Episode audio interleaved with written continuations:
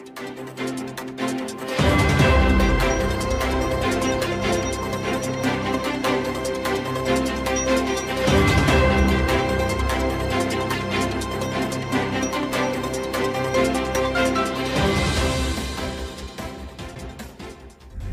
sentiasa mendukung amanat parti dalam melakukan kebajikan dan berkhidmat kepada rakyat dalam apa juga keadaan. Ahli Dewan Undangan Negeri Sungai Panjang, Datuk Muhammad Imran Tamrin berkata, UMNO sentiasa melakukan program mendekati rakyat untuk memastikan keadaan masyarakat di kawasan tersebut dalam keadaan baik. Kita meneruskan politik khidmat bakti dan juga terus mendekati ahli pemimpin dan juga rakyat khususnya dalam kalangan orang muda. Beliau mengajak ahli AMNO untuk meneruskan kesetiaan kepada parti dan saf kepimpinan yang banyak menggerakkan parti.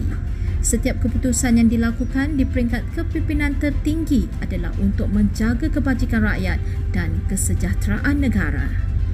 Misi membantu rakyat dan penduduk setempat berikutan musibah banjir yang melanda baru-baru ini akan diteruskan. Ahli Parlimen Nipis Datuk Seri Abdul Rahman Muhammad berkata, beliau memahami apa yang dilalui oleh mangsa-mangsa banjir dan bantuan keperluan seperti bakul makanan dan sebagainya akan disalurkan. Ramai mangsa banjir yang telah kembali daripada pusat penempatan sementara ke rumah masing-masing dan giat membersihkan rumah mereka yang ditenggelami air ekoran banjir yang melanda. Beliau yang juga Timbalan Menteri Pembangunan Luar Bandar 1 akan cuba membantu mangsa banjir terbabit untuk meringankan bebanan yang dialami mereka. Kerajaan disaran untuk memberikan peruntukan khas kepada mangsa banjir bagi meringankan beban mereka menanggung kos kerugian membaiki rumah. Esko Pemuda UMNO Malaysia Azri Rizal Yusof Muhammad Sarid berkata pihaknya sudah pun melakukan operasi pembersihan kawasan yang terjejas namun bantuan daripada kerajaan juga amat diperlukan. Saya sebenarnya nak ucapkan ribuan terima kasih kepada uh, Pemuda UMNO Malaysia uh, terutama kepada Datuk Ashraf, uh, Syarif Hamdan uh, dan juga kepada Presiden kita uh, Datuk Seri Ahmad Zahid Hamidi yang turun padang uh, melihat kepada situasi sekarang kita melihat uh, bantuan-bantuan telah diberi oleh uh, UMNO Malaysia uh, dan juga pemuda UMNO Malaysia. Di mana dalam peringkat satu minggu itu kita berjalan ke semua pelosok kampung. Di mana di kampung-kampung di Temeloh ini kita sudah cover. Dan juga saya nak ucapkan tahniah dan terima kasih juga kepada NGO-NGO daripada semua pelosok Malaysia yang datang membantu kita banyak rumah yang terjejas mengalami pelbagai kerosakan, antaranya atap yang rosak dan perlu diganti baru.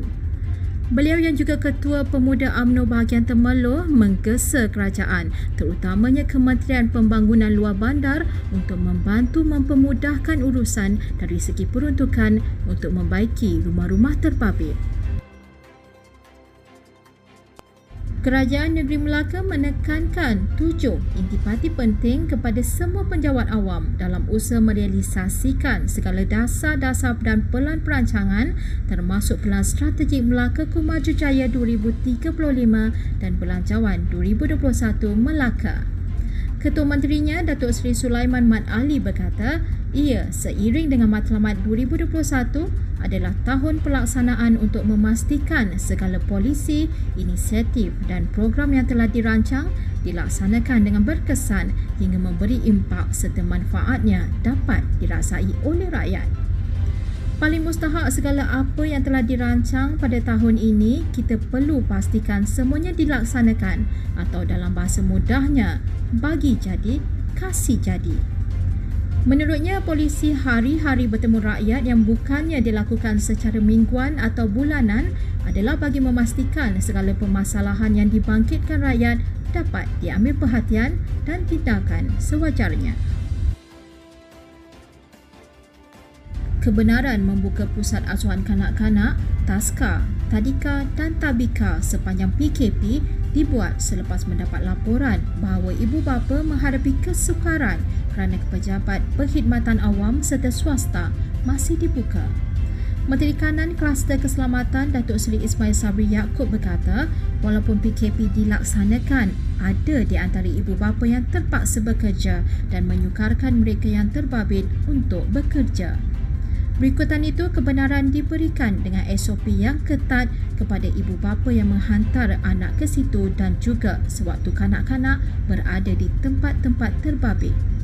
Menurutnya, pelaksanaan itu terpaksa dilaksanakan untuk mengekang penularan COVID-19 berikutan peningkatan mendadak sejak kebelakangan ini.